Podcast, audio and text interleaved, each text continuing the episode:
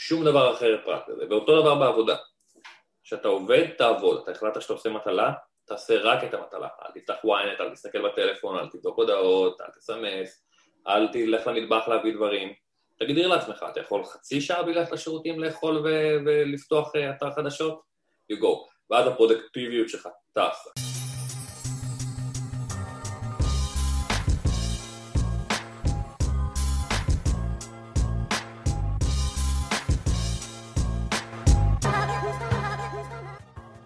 קודם כל, ברוכים הבאים לעוד פרק שלנו כאן בזבר אונס, ההזדמנות שלי לראיין אנשים שאני אוהב ומעריך, חלק שיוצא לראות יותר או פחות, ולנסות להביא לכם איזושהי הצצה לאיך, למה, מה הם עושים, איך הכל יתגלגל, וקצת על יזמות ועוד. אז מאיר, מה שלומך? איך הולך? אה, תענוג, תענוג. אה, נעולים בבית, אי אפשר לטוס, אי אפשר לעבוד, אפשר, אתה יודע. בנוהל, בנוהל. בנוהל, בנוהל. האמת שאני חייב, אני חייב לשאול אותך שאלה רגע. קצר מאוד. כן. כמה שנים אתה עושה את, ה, את החברה שלך? תכף נדבר על החברה, אבל כמה שנים? 14 שנה. 14 שנה. אתה יודע, אני ראיתי נתון מדהים אה, באיזושהי הרצאה על מיתוג מעסיק, שאם עובד נשאר 18 חודש, זה אומר שהוא ממש ממש מרוצה במקום העבודה שלו. עכשיו, בשביל לבנות חברה, אם היינו אומרים למישהו שכיר, אתה תהיה שם לפחות 5, 6, 8 שנים, ואולי ילך טוב, 14 אם הולך טוב, כן. לא יודע אם הם היו יוצאים לדרך היזמית הזו. אתה, כשיצאת לדרך, אתה ידעת מה מצפה? אז קודם כל, ידעתי למה אני מקווה.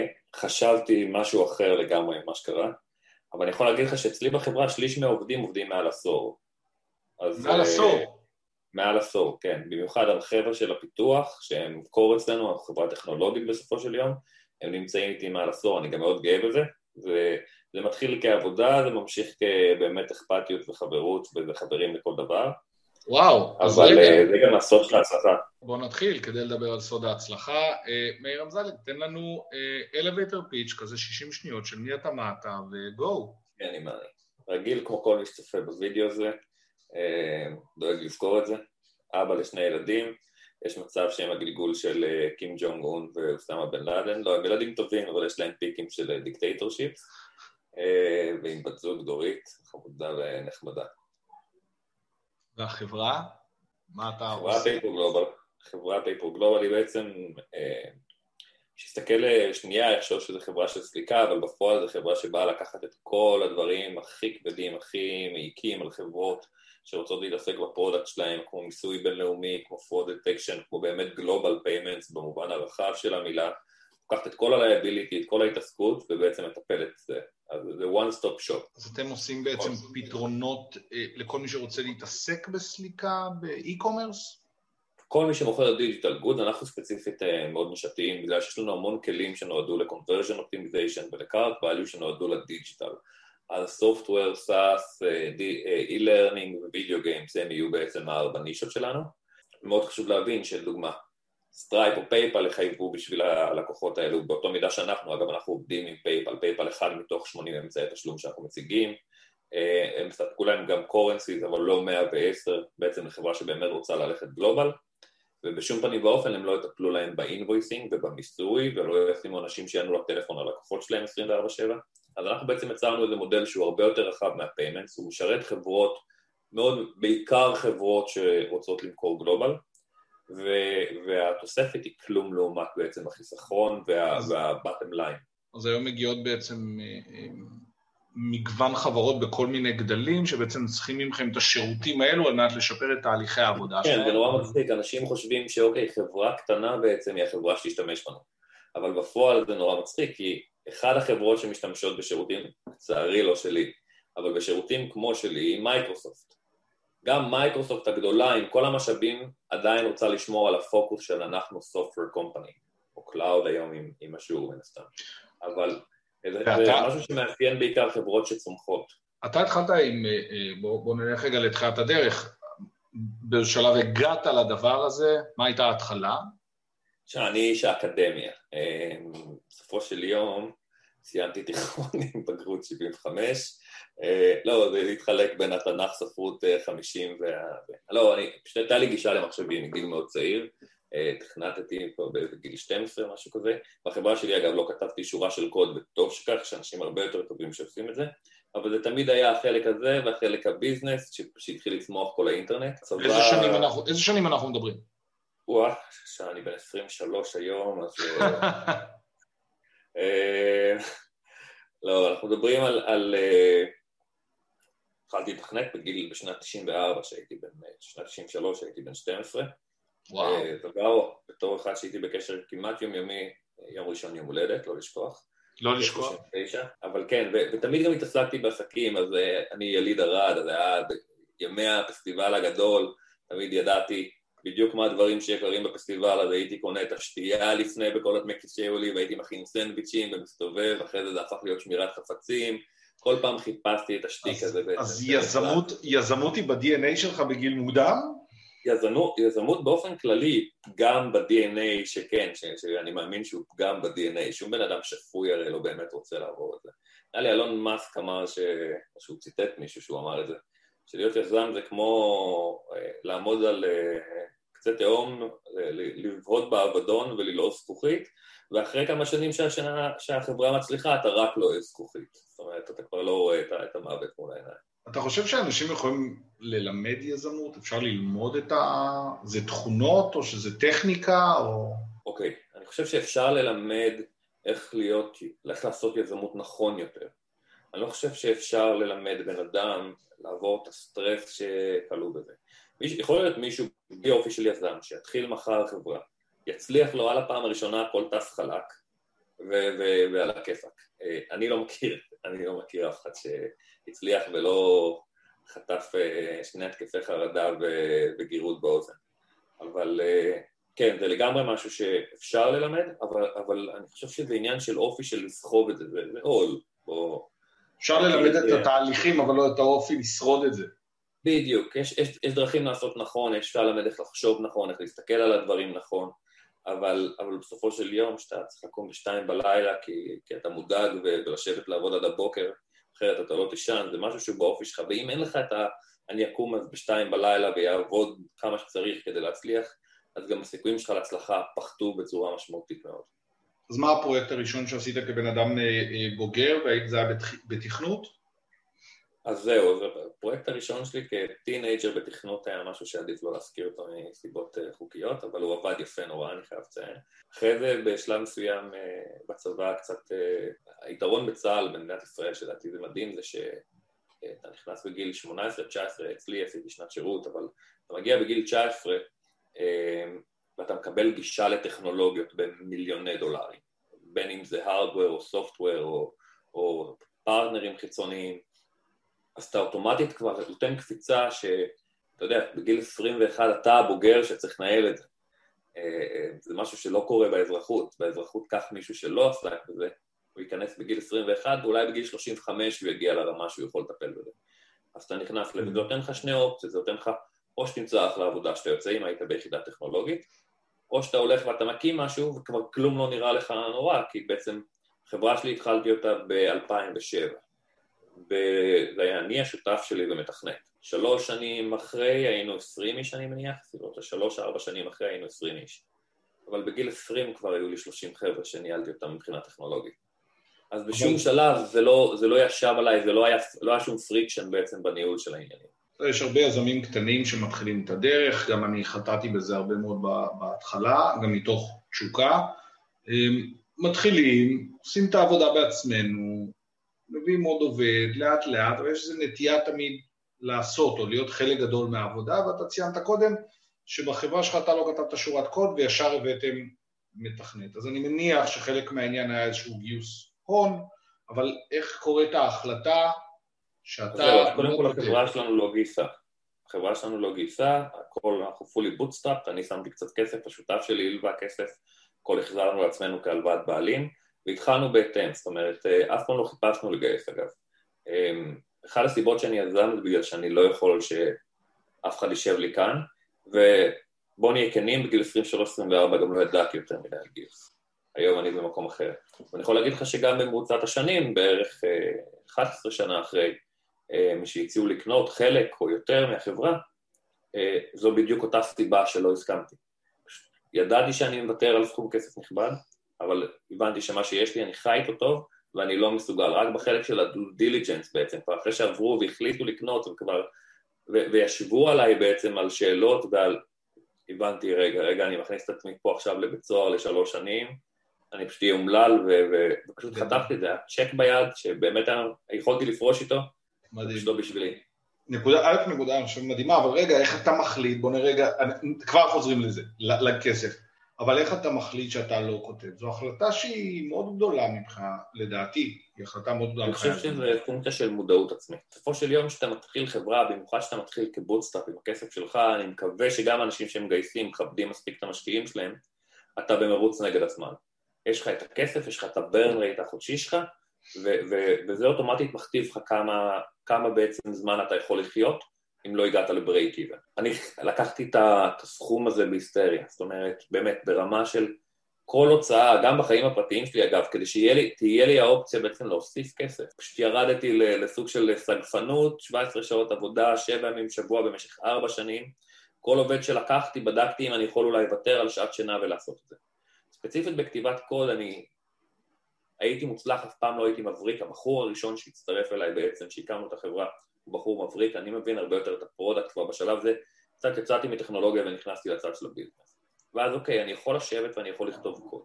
זאת אומרת שהדברים האחרים שאני יכול לעשות, אני צריך להביא אנשים אחרים שיעשו אותם. כן. אני מאמין שאני יכול לעשות אותם יותר טוב, בסופו של דבר ה product הוא ה vision שלי, ואני, ואני יודע שאני לא אכתוב קוד מספיק איכותי ומספיק טוב בשביל שזה ישתלם. אמ, ספציפית תכנות, ידעתי בדיוק עם מי אני רוצה לעבוד, הכרתי אותו, הוא התחיל לעבוד איתנו, גם ה boost הראשון בעצם על מנת לשמור על תקציב, השתמשנו ב project base עם חברה חיצונית, שילמנו להם בעצם את הבנייה שאני יודע בדיוק, אין שום סיכוי של חריגות בזמנים, אני ממש הייתי פרנואיד על המרוץ הזה, כל הזמן ידעתי בדיוק כמה חודשים נשארו לי. אמ, וגם לאורך הדרך בעצם, כל עובד שאתה לוקח, אתה עושה את התחשיב בעצם. אני שומע ממך שאם אתם רוצים לעשות את זה אה, נכון, אתם מחליטים להביא טאלנט, אז אחד זה להיות מודע לעצמך, מה הסט היכולות, שתיים אני מבין ממך שזה עניין של לדעת להביא אנשים שהם באמת אולי יותר טובים לך בדבר הזה, תוך כדי שמירה על התקציב באדיקות רבה בתחילת הדרך. מי שהולך ל bootstrap הייתי הולך בכלל לכיוון אחר, זאת אומרת, אני והשותף שלי, שנינו אנשים יותר טכניים מהממוצע, אני כנראה יותר, יותר טכני מרוב המנכ"לים, עם זאת הרגשתי לא מספיק טוב. אז היינו צריכים להביא בעצם את הבן אדם הראשון שיכתוב את הקוד. שותף שלי איש design מדהים, איש של process מדהים, אני בן אדם של product בעצם מבין את ה e-commerce ואת החלק של ה-payment processing inside out, אבל בעצם התכנות היה, היה ה blind spot שלנו. היום אם הייתי יזם בלי גרוש על התחת והולך בעצם להקים את החברה הראשונה שלי, הייתי דואג שהשותף, אחד השותפים שלי בעצם יהיו אנשים טכניים. חשוב לי להגיד, bootstrap הכוונה היא כשאתה מביא את הכסף מהבית ועושה עם מה שיש, וכשהחברה גדלה אתם ממשיכים להשקיע ולאו דווקא מגייסים. אנחנו מדברים הרבה, דרך אגב, עם יזמים ששומעים עכשיו את התוכנית או צופים בנו ביוטיוב ומדברים על אה, אה, bootstrap בלפתוח אתר e-commerce פשוט, או יכול להיות אנשים שוקלים, אה, כשהכול יחזור לחיים, לפתוח בר, מה שאני כרגע לא ממליץ, כן. לאור שני הברים הסגורים שלנו, ובעצם אנחנו מדברים על יזמות כל אה, פורמט כזה או אחר שאתם הולכים להקים עסק, ואני חושב שבוטסטראפ הוא דבר מעניין, גם אני לא גייסתי לחברה שלי מעולם כסף, ואני זוכר את השיחה שהייתה אה, לפני כמה שנים, אה, בוקר ראש, ערב ראש השנה, ונפגשתי עם חברה והם הציעו לי לקנות בשני שלבים את הפעילות שהייתה לנו אז, והם שאלו אותי איך אני מחשב את העסק. אז אמרתי להם את הסכום, אז הם אמרו לי, אוקיי, לא, לא, ממש לא ככה, הם אמרו לי, אוקיי, למה? סאנם זה בדיוק יוצא אחרי מיסים לדירה שראיתי ואני רוצה לקנות, והם לא הפסיקו לצחוק. סליחה, התכוונתי ליד הזאת. כן, אז אה, הם, הם כל כך צחקו שזה היה מחושב, אחרי המיסים, אחרי הכל, כבר התייעצתי ובדקתי, אז אה, אה, הם אמרו לי, ואם אנחנו קונים את כל הדברים, אז, אז למה אתה צריך את היותר כסף? אמרתי, לרהט ולאוטו. והם לא הפסיקו לא לצחוק. ומעניין ש... אתה דיברת על נושא הדו דיליג'נס, ואני חייב להגיד שבאיזשהו שלב גם כשדיברנו על הדברים, וזה לא היה זה. ודיברת קודם על העניין של אה, יזמות, הרבה מאוד חברים מאוד קרובים שלנו גייסו כסף ממשקיעים, חלקם אנשים מדהימים, ולפני כמה זמן אה, אה, חוויתי מפגש עם חבר שסיים את ישיבת ה board והוא אומר, פירקו אותי. וזה נורא מצחיק שבסוף יזמים הולכים לבקש אה, כסף כדי לעשות משהו שכנראה לא היה אפשר לעשות בלי, ובעצם הם קיבלו המון בוסים בפורמט חדש. אף אחד לא נותן לך כסף בלי לקבל, בלי, אגב גם מבחינת המשקיע, זכותו לקבל תשובות וזכותו לתרום ל vision שלו. אני יכול להגיד לך, א', אם היה לי את הכסף בעצם ממשקיע בזמנו במייל של גיל 23-24 שמקים את החברה, רוב הסיכויים שלא הייתי מצליח. אה, לא הייתי מצליח בגלל ש... קודם כל הייתי צעיר, שהיו מתערבים לי, זה היה יכול להיות או נפיץ, או שהייתי לוקח את העצה הלא נכונה, אה, ואני מאמין שזה היה נופל. היום לדוגמה, אם הייתי הולך ומקים חברה, אני גם הרבה יותר נושא, אני הרבה יותר שקול, אני יודע על מה להסתכל, אני יודע בדיוק איך להתנהל כלכלית. יש לי בעצם איזה case study של עצמי, גם ברמת הבן אדם והשינוי שהוא עבר, וגם ברמת העסק, דווקא כן הייתי הולך. זאת אומרת, אם היום הייתי מקים את אותה חברה שהקמתי פעם, שכסף לא היה גורם לה באופן חד משמעי, אני אומר לך, לא להצליח בעצם. כי או שלא הייתי חרד ו- ומבצע במהירות לפני שנגמר הכסף, או שהייתי מבזבז אותו על דברים לא נכונים כי הייתה לי את האופציה וברגע שלא היה אופציה אתה נהיה מגה פרגמטי שזה עד היום אגב תופס לי, אני מגה פרגמטי על כל שקל שאני מוציא. להבדיל מזה היום אה, זה בעצם היה מצליח הרבה יותר, זאת אומרת הייתי, החברה הייתה יכולה להיות הרבה יותר גדולה בעצם, הייתי יודע בדיוק איפה להשקיע, בדיוק מה עובד, בדיוק מה אני רוצה לנסות גם. היום אני, וגם לראייה כשהחברה עבדה, החברה בשנים הראשונות צמחה ובקושי, אוקיי? ובסביבות 2015, אני חושב שזה היה אוגוסט 2015, השקנו, אה, השקנו בעצם מערכת חדשה ויצאנו בעצם אה, אה, עם קצת יותר בגרות, בעצם סוג של, סוג של pivot לחברה, זה לא באמת pivot, אבל, אבל בעצם תפיסה שונה, והחברה גדלה 67 אחוז year over year, כאילו compound growth חמש שנים אחורה. אז, אז זה, זה מאוד, וזה לחלוטין עניין של בשלות. זה נכון, היה לי יותר כסף להשתמש בו, אבל זה לחלוטין, יש איזו נקודה גם שלך כיזם שנופל לך האסימון, אה, לפעמים, לפעמים נופל לך האסימון, לפעמים פשוט הוא פגע לך בראש והבנת אותו, כי לא באמת הגעת לזה באבולוציה, יש הרבה דברים שפשוט אתה מבין אותם כי הם פגעו בך, אה, וזה מצליח וזה גם מזל, כי אם אני מסתכל על הכמות אנרגיה שלי בגיל 23, יכולתי לעבוד, אה, אתה יודע, 17 שעות ביום, ונשאר לך שבע שעות, אז שלוש מהם הייתי נותן בפאב, כאילו, נותן בירות בצ'ייסרים של וויסקי וחוזר הביתה לישון את ארבע שעות, זה היה מספיק. היום אני כאילו כנראה מהפאב ימשיך לאיכילוב, בתוך שבוע אני אחזור לעבוד. אה, מצד שני, הפוקוס שלי הרבה יותר גבוה, אז ב- ב- על אותם כמות, אני עדיין אוהב לעבוד המון, אבל בגלל שזה אבל מעניין. אתה עדיין עובד המון. אני עובד המון, אבל אני עובד המון, הרבה יותר מפוקס. רוב העבודה שלי כיום היא בעצם לכוון את האנשים שתחתיי. להבדיל מאז לעבוד, אה, תשמע, לא נעים לספר, אבל כשהתחלתי לעשות מכירות לחברה בעצם, ולא היה אף אדם בחברה, עכשיו אתה, בעצם כשאני פונה לחברה, אני אומר להם, תנו לנו את כל ה-revenue שלכם, אנחנו בעצם סולקים לכם, כל הכסף שלכם החודשי מגיע אליי, אני אטפל לכם במיסוי ואני אעביר לכם את הכל. כמו כל אדם שהגיע אליך ברחוב שלא שמעת עליו מעולם ויבקש ממך את הארנק שלך, הוא ישמור לך עליו. או שכן או שלא, הוא יחזיר לך פחות דמי שמירה של, אתה יודע, 4.9 אחוז. תסתכלו עליי, אז, אז בשלב מסוים, אני, את הכסף שהצלחתי לחסוך קצת בעצם בשביל להקים את החברה, עשיתי את זה במכירות. אה, ואמרתי, אוקיי, צריך אופרציה. אז בשלב מסוים הייתי מתקשר, קובע עם בן אדם, עם עוזרת של בן אדם, פגישה לבן אדם עם עצמי כמובן, אני, כמישהו אחר. הבן אדם היה מתקשר, הייתי מעביר אותו אליי, סוגר איתו ואומר לו שהעובד שלי, אני, ישלח בעצם אימייל פולו-אפ עם הצעת מחיר. זה פשוט נהיה קרקס ברמה שכבר זה איבד שליטה, כבר לא זכרתי מי זה מי באיזה נקודה מסוימת. Uh, אני חייב לציין שזה נורא מצחיק שהיום כשיש לי עוזרת אישית, לאנשים החשובים עדיין אני אעשה את השיחת טלפון ולקבוע ואני פשוט אשתמש בשם שלי. אבל, uh, אבל uh, אני, לא, אני לא, לא אוהב סובל את המשפט של ה-fake it until you make it, אבל כן היה צריך ליצוק איזה משהו ש, שאיפשהו גם זר אחר כך בלדעת מה הפוזיישנים שאני צריך, כי ידעתי את ה... פיצול אישיות שיצרתי לעצמי. כמה אתה חושב שחשוב העניין הזה של הרבה מהיזמים שאנחנו פוגשים לאורך הדרך הם אנשים שב-DNA שלהם יש בהם משהו מכירתי. הם אוהבים לפגוש אנשים, הם, הם, עוד פעם אני, אני, אני נזהר רגע, אבל חלק גדול מהאנשים שאני פוגש בעולם בכנסים הם אנשים שאוהבים לדבר, הם אוהבים להיפגש, הם אוהבים את הפן המכירתי. נכון, נכון, אני חושב שזה חלק גדול, אנחנו מכירים דרך ארגון EO, הטרשוד להיכנס לארגון EO הוא כבר מאוד גבוה, ה-revenue שאתה צריך להחזיק בחברה הוא כבר מאוד גבוה, אתה חייב להצליח כדי להגיע לשם. עכשיו אני כן מאמין ש soft skills באופן כללי הם משהו שהוא בל יעבור כמעט בהצלחה, אני חושב אולי שלוש אחוז יהיו בעצם שאין להם את זה. אבל, אבל אני חושב שיש המון יזמים שאין להם את זה, וזה אחת הסיבות שהם לא יגיעו לזה. אה, בסביבה שלנו ספציפית, האנשים שאנחנו מכירים, אותו network של 14 אלף איש, אנחנו כן רואים באמת אנשים סופר סוציאליים, גם כי הם ככה מטבעם בעצם, אבל זה, אין ספק שזה עוזר להם בעסק. כן, אתה יודע, אתה, אתה מדבר על ארגון היזמים The Entrepreneurs Organization שאנחנו חברים בו ובגילוי נאות גם חברים ביחד בפורום. אחד מהקריטריונים הוא המחזור השנתי, יש אנשים עם עסקים מאוד גדולים, יש אנשים 30 אלף וכו' וכו', ואחד הדברים המעניינים הוא שאצלי לדוגמה חלק גדול מהמחזור גם נשען על העסקים שכרגע סגורים, וכמוני יש מעל 35 אחוז מהחברים בעולם, מתוך בערך 14 אלף איש, נכון. ואחד מהדברים המעניינים אצלי זה ש...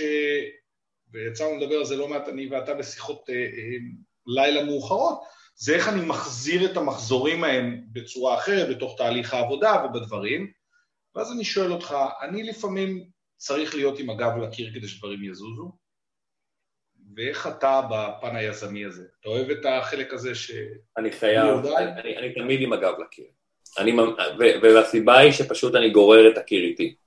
אה, זה לא באמת כי אני עם הגב לקיר. אני, אני יודע מה המטרה הבאה שלי, ואני ממציא לעצמי במוח אויב מסוים או סכנה מסוימת. אני, אני כל הזמן חייב את זה, כי אם זה לא, אני באמת, אני יכול להירדם על, על חוף ים בחודש. אה, אני לא, לא ארגיש טוב אחר כך, אבל העניין הוא שתמיד, אם זה התחרות, אם זה המתחרים שלי, אני חייב לנצח, זה מתחיל, זה, זה בוער בי ברמה פשוט לא פרופורציונלית, אבל זה נורא משרת את המטרה היום. תחרותיות היא חשובה לדעתך?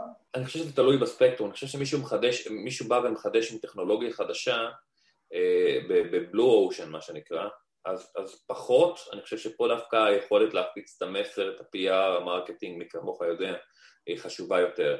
בתחום של payments אצלנו, ואם אתה, אתה רוצה לדבר על blue ocean, אז payment זה שלולית כרישים, זה אפילו לא בריכה, בגודל של בריכה, אה, עם, עם אלפי כרישים, שם יש אלמנט של התחרות. עכשיו התחרות מתבטאה בכמה דברים, יש את העניין הטכנולוגי, אני חברה שנשענת על המון טכנולוגיה בעצם, מעבר לסליקה.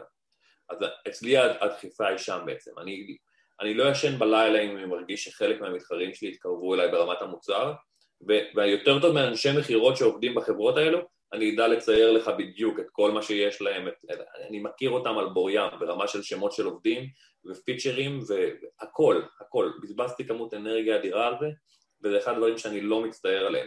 תמיד ידעתי בדיוק לאן השוק הולך, תמיד ידעתי בדיוק איפה כולם נמצאים. אז איך, אז איך אתה בוחר, בעיקר בתפקיד הזה ובמקום שבו אתה נמצא, וכמות השיפורים, הטכנולוגיות, ההתקדמויות, באמת השלולית כרישים הזו שאתה מדבר עליה, איך אתה בוחר להקצות את הזמן שלך, הוא כל כך יקר, הוא כל כך חשוב. איך אתה יודע במה להתמקד? מה, מה הקו שמנחה אותך בדבר הזה? אני חושב שה switch הכי חשוב שלי היה בעצם זה שבשלב מסוים הבנתי, הייתי על סף קריסה, כי 17 שעות ביממה לא הספיקו, שניסיתי לשלוט בהכל. אה, יש איזה switch בעצם, אה, מדברים גם על יזמים על שלוש glass ceilings, בעצם יש את האלה שמומחים להביא חברה למיליון דולר revenue, יש את האלו שיכולים להגיע ל-10 מיליון דולר ב revenue, ויש את האלו שיכולים להגיע למיליון דולר. ותמיד נתקעים, כי זה באמת, זה, זה pivot ש... למיליון, ל-10 ול-100? כן, מיליון, 10 ו-100, ואתה יודע, 8 עד 10 אה, מיליון. וזה, וממש אתם מסתכלים, כשמסתכלים גם על חברות, גם כשאתם יושבים עם בנקרים, זה תמיד ה brackets. רוב החברות נתקעו שם או שם, וזה בגלל שיזמים לא מסוגלים לעשות לעצמם pivot. בדרך כלל באזור המיליון, ה pivot שאתה צריך לעשות לעצמך זה delegation, ובעצם להבין ש... אני צריך שהעובדים שלי יהיו יותר טובים ממני במה שהם עושים, אני צריך להבין את זה מספיק טוב בשביל עדיין לכוון את זה עם הרעיונות ועם ה vision שלי, אבל לא ברמת ה execution. ואני יכול להגיד לך גם שחלק מהסיבות, אם דיברנו בעצם על השינוי של המוצר ועל הפיבוט, אחד הסיבות זה שהייתי תקוע במשך שנה וחצי לפני, ובאמת על גבול האפס צמיחה, full stagnation באמת, זה בגלל שעדיין ניסיתי לשלוט בהכל. וגם אם אתה עושה יותר טוב מאחרים את הכל, זאת אומרת, אתה באמת סופר מקצוען ומבריק, ובוא נניח שתעשה את הכל ב-100%, והם ייתנו 90%, הם עדיין 10 או 20 או 30. בשלב מסוים צריך פשוט להירגע, להבין איפה אתה כן יכול לשחרר, וזה השינוי, זה בעצם השינוי הגדול, ואז האנרגיה שלך מושקעת בעצם רק ב... ב אתה יודע, to steer up the ship. לנתב בעצם איפה כל הדברים עובדים ומה מתרחש. בדיוק, בדיוק, חד משמעית. אתה יודע, תמיד אומרים, אתה רוצה להיות אה, מנכ"ל טוב, אז אה, אתה צריך לאהוב אה, בעיות. אתה בא בבוקר ושואל מה הבעיות. וכל הזמן זה לטפל בבעיה או במשבר, כי דברים מתעוררים. כן. עכשיו, יש לנו איזו נטייה כזו להגיד, אה, לא משנה, אני אעשה את זה בעצמי, להרבה מאוד מהאנשים. איך אתה מחזיק את עצמך, אם אתה מצליח להחזיק את עצמך? צריך לדעת להבדיל בין הבעיות. יש בעיות שהן באמת קריטיות, זאת אומרת, אה, אה, רגולציה בתחום שלי לדוגמה. אה, זה דברים שאני אטפל בהם באופן אישי. דברים שבאמת יכולים להיות, אם דיברנו על לנווט הספינה, הם יכולים להיות בעצם הקרחון של הטייטניק. באלו אני אטפל בעצמי חד משמעית. רמה נמוכה יותר, אני אשמח לשמוע אפדייט שהם נפתרו, וגם חלק מללמד עובדים להתמודד בעצמאות. והרמות הקטנות אני לא יודע עליהן היום. אז אני חושב שזה מאוד עניין של סגמנטציה. אז החברה הוקמה ב-2007. שבע. והיום אה, כמה אנשים אתם? היום אנחנו כבר כמעט 80 איש. כמעט 80 איש. מותר לשאול מה המחזור? לא, 100 מיליון דולר. ושאלה שאותי מרתקת, כי היא תיקח אותנו הלאה, בכמה מדינות היום נמצאים העובדים שלך? העובדים שלי נמצאים בשישה מדינות פחות או יותר. שש מדינות היום? שש מדינות, סליחה. Uh, כן, ואני יכול להגיד לך שכרגע אנחנו עובדים על פלן, זאת אומרת של ספציפית לאנשי מכירות, אנחנו נוסיף עוד, עוד איזה שלוש, שלושה ארבעה מדינות לפחות. וכולם היום באיזושהי היסטריה של אה, work from home ו-remote ועוד ועוד.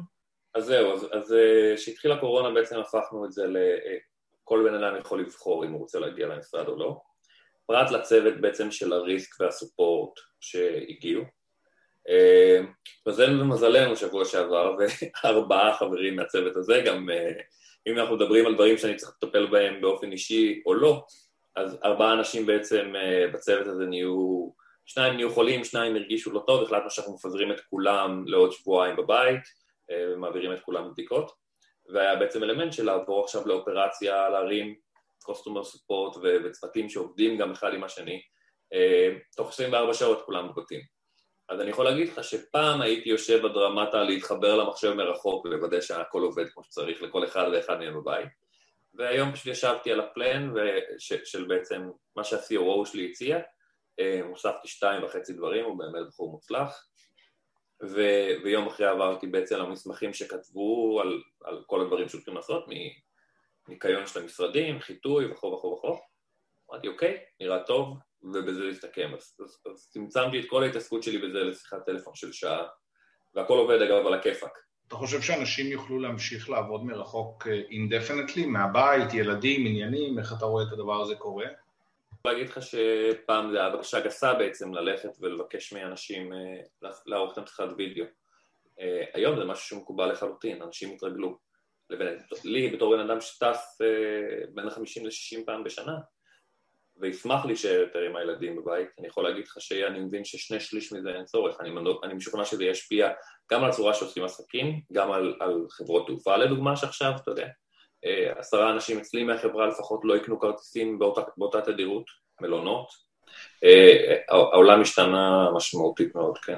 אני חושב שזה מעניין.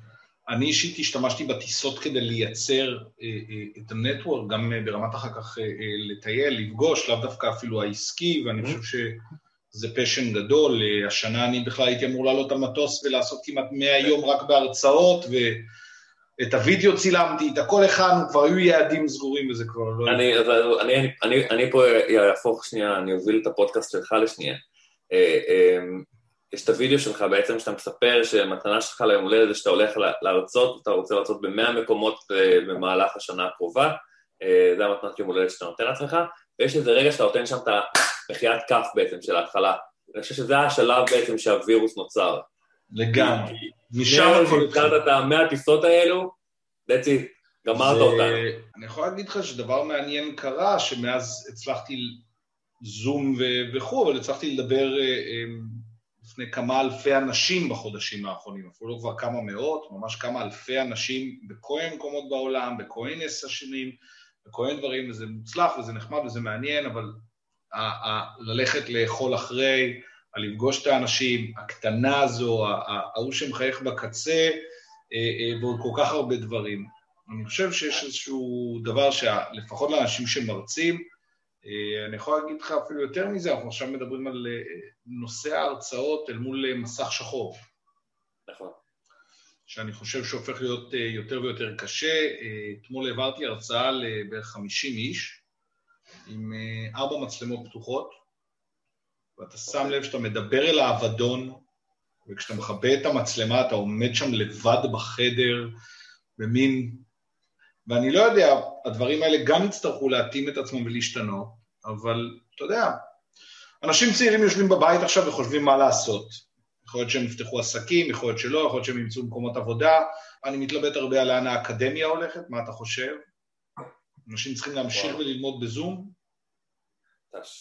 להזכירך מתחילת השיחה שלנו, אתה יודע, אני, ההיסטוריה האקדמית שלי היא בעצם אה, תיכון, והאמת שאחת הסיבות שלא הלכתי ללמוד באוניברסיטה זה כי פשוט לא היה לי גרוש על התחת אחרי הצבא. אה, פסיכומטרי יש לי נהדר, שניים אפילו, אבל, אבל ברמת הלימודים לא. אני כן יודע לאוניברסיטת תל אביב, אם יום אחד אני אחליט למכור את החברה, אני כן אתרום לאוניברסיטת תל אביב, כי כן הייתי מתפלח שם לשיעורים בעצם, אה, הייתה לי חברה סטודנטית באותו זמן. אז כן הייתי מתפלח בעצם לשיעורים ומקשיב, הבנתי שהידע קצת יותר חשוב לי מהתעודה הזו בסוף.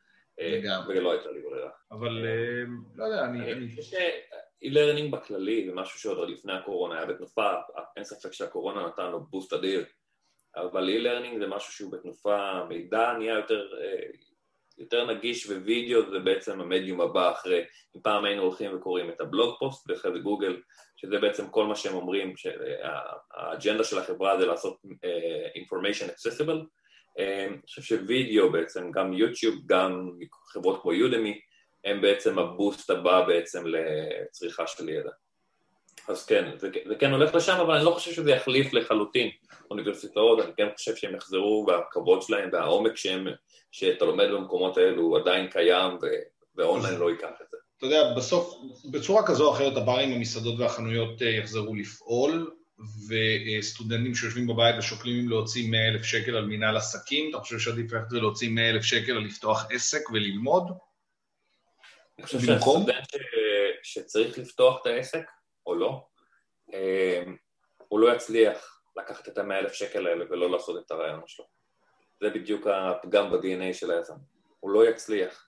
אה, ועצוב אגב, סטטיסטית, מתוך 100 כאלו, הרוב יזרקו את ה-100 אלף שקל האלו לפח. אה, אבל, אבל אלה שהם באמת יזמים, הם פשוט, הם ילמדו מזה והם ילכו על עוד סיבוב ועוד סיבוב, ואני מקווה שכמה שיותר מוקדם זה ייגמר, אבל בעצם בסוף, בסוף משהו יפגע. אה, ברור. זה, זה צורך, זה אוכל, שתייה, יצירה. אתה חושב שכישלון, מסמנים אותו, שמים את ה-V הזה וממשיכים, זה בסדר? זה... מקדשים כן. בארץ את הכישלון, אתה חושב שזה נכון או לא נכון? אני לא מקדש כישלון בשום צורה.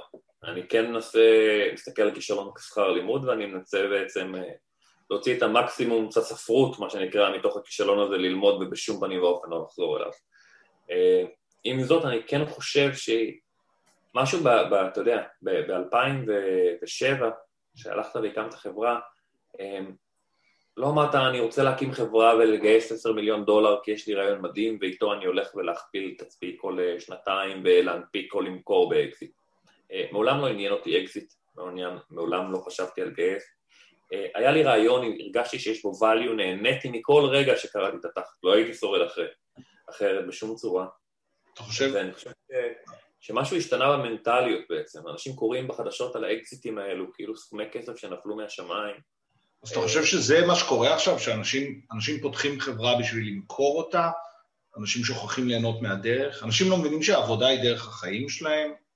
זה לא זה, אני חושב שזה עניין של פוקוס. ברגע שאתה, שהמבט שלך בעצם, העיניים שלך מסתכלות על לעבר, לעבר הפרס של למכור, איך שלא תסתכל על זה אתה, אתה לא תצליח, לעניות דעתי.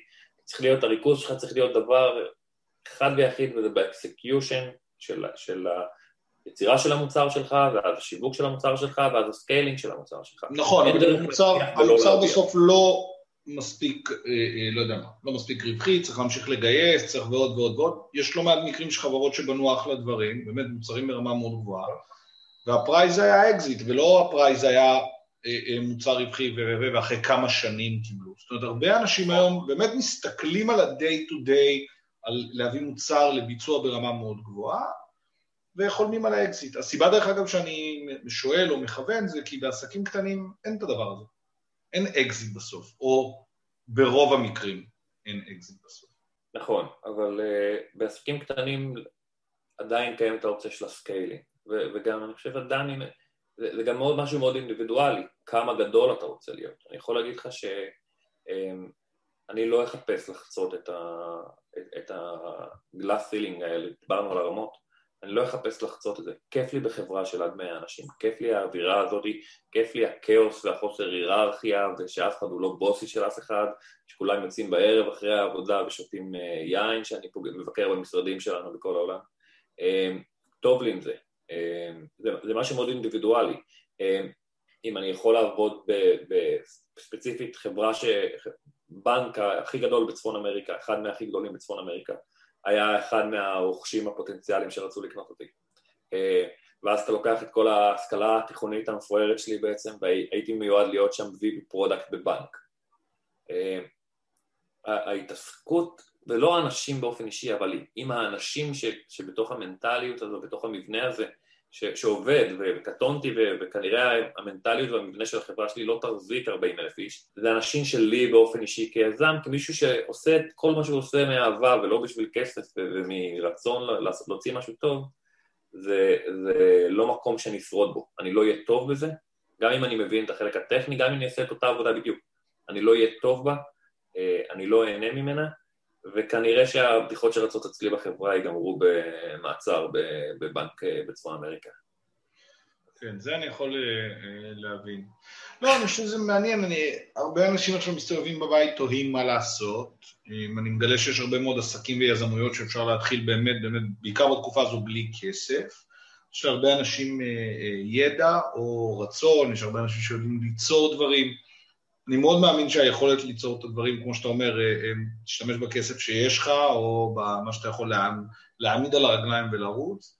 אה, שתיים, אני חושב שנוצרות עכשיו המון הזדמנויות חדשות, כי כל השוק בוחן את עצמו. נכון. אני, אני רוצה לעצור אותך דווקא על הדבר הראשון שאמרת בסקוונס הזה, של בעצם אנשים תוהים אם יש להם מספיק כסף. אני, הרבה אנשים, אגב, שרוצים להקים דברים, שיש להם גם רעיונות נהדרים, לא הולכים כי הם מאמינים שאין להם כסף. אני, אני מכיר אנשים שהתחילו עסקים, וגם אני יכול להגיד לך איזה, איזה עסק צדדי שהיה לי לאורך השנים בעצם, שעזרתי לחבר בכלל איתו, אה, התחיל עם 1,500 דולר וסיים גם כן עם סכום בכלל לא יפה, אה, לא, לא, לא, לא נוראי, ושמכרתי את החלק הזה גם אה, היה רווח נורא נחמד בזה. אני יכול להגיד לך בוודאות שזה לא נכון, כי אם אין לך כסף, עדיין, זה, זה עוד יותר הזדמנות נהדרת לבדוק את הסקילס שיש לך. כשאני הקמתי את החברה שלי, כשרציתי להקים את החברה שלי, אמ, היה לי את הכסף שלי בשום צורה לא הספיק, השותף שלי יותר עמיד ממני, אמ, וידעתי קודם כל למצוא את הבן אדם, מצאתי שלושה אנשים שהיו מוכנים כבר להשקיע. אה, מצאתי את הבן אדם, אותו ספציפי, שהוא גם אדם שאני מאוד אוהב וגם נורא קל לעבוד איתו והיה לו את הכסף, הוא רצה להיות שותף ממש פעיל איתי. וזה אותו דבר, תרצה לפתוח חברה של אה, לא משנה מה, איזה ביזנס שתרצה. תמצא את האנשים שיכולים לעזור לך בעבודה, תמצא את האנשים שיכולים לעזור לך בהשקעה. אל תתעסק בכמה אחוזים תישאר בסוף. אה, אה, אל תתעסק בכמה כסף אתה שמת ומישהו אחר שם. תתעסק בעצם איך אנחנו בונים את המוצר הזה. ואם תיקח עשרה אנשים ותבנה עם זה מכונית מסקראפס שמצאתם והבאתם דיזיין מדהים, אני מבטיח לך שגם תיגש לבנקר, אתה כבר תדע איך למכור לו את זה, לקבל את ההשקעה שאתה רוצה. לא צריך כסף, צריך טונות של אנרגיה, פוקוס ואמביציה. כמובן דמיון ולהיות מחובר למציאות ולראות מה המוצר שהוא וייבל, אבל באמת, היום אני יכול, אני, אתה יודע מה, אם, אם יום אחד אני אהיה אה, אה, בלי חברה, אם אני אמכור אותה או, או God knows what, אני אעשה ניסוי של להרים חברה שלמה בלי להשתמש בעצם בשקל מהכסף שלי. אין שום זה, סיבה שלא. א', זה יכול להיות מעניין. אתה יודע, אילון מאסק אמר שכדי, אה, אה, כשרוב האנשים פיתחו, דיברת עליו בהתחלה, כשרוב האנשים אה, פיתחו כדי להתקדם, הוא אמר מה יקרה אם נעבוד יותר מהר, והוא מספר שהוא ואח שלו לקחו דירת חדר, אז כל פעם היו עושים מיטה חמה, אחד ישן, אחד מפתח כדי להתקדם מהר. וזה לוקח אותנו גם לעניין של התמדה, וגם לאיזושהי נטייה ישראלית כזאת, תמיד להגיד, אני עובד מאוד קשה, או כמה עבדתי.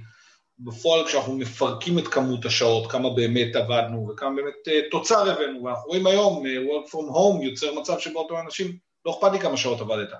הייתי צריך לראות מהם התוצרים, וזה חל גם עלינו, אני חושב, כיזמים.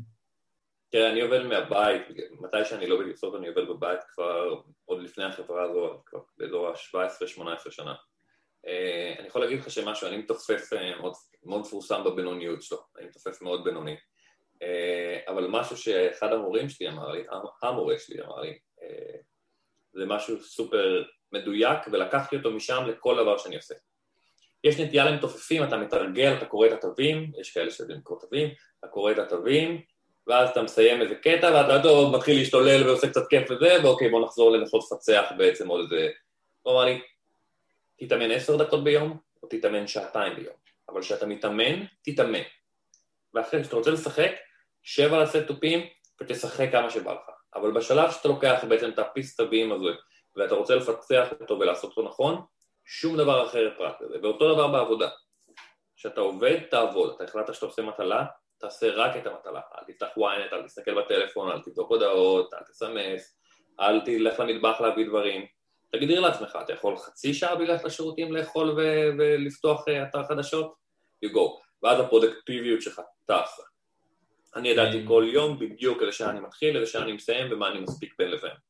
א', אני מסכים לגמרי. ב', אה, אנחנו עושים את הפודקאסט הזה בעיכוב אה, בגלל תקלה טכנית מהימים הקודמים, והשעה כבר מאוחרת. ואני חייב להגיד לך שאני יוצא לרוץ עכשיו, וכשאני אחזור אני כנראה אמשיך לעשות את הדברים. השיחה הזו חד משמעי עשתה לי חשק. בעיקר כשהתחלנו את השיחה הזו ממשהו שיצא לא טוב, ואנחנו עלולים לאבד פרויקט, אה, אה, או סליחה, לעכב את הפרויקט בכמה ימים, קיוויתי מאוד שזה לא יקרה. וגם זה, פעם הייתי לוקח את זה מאוד מאוד קשה, היום זה כזה, אוקיי, נתקן, נסדר, יאללה בוא נעשה פודקאסט והכל יהיה בסדר. אז אה, מאיר, קודם כל המון המון תודה, אני מאוד שמח שבאת. בכיף, ולא אמרתי לך ברכות, אה, אני לא יודע אם מותר להגיד את השמות, אבל שמעתי, בוא נאמר, מהשתיים מתוך השלוש חברות תוכנה הכי גדולות בעולם, שמעתי שהתחלת להרצות שם.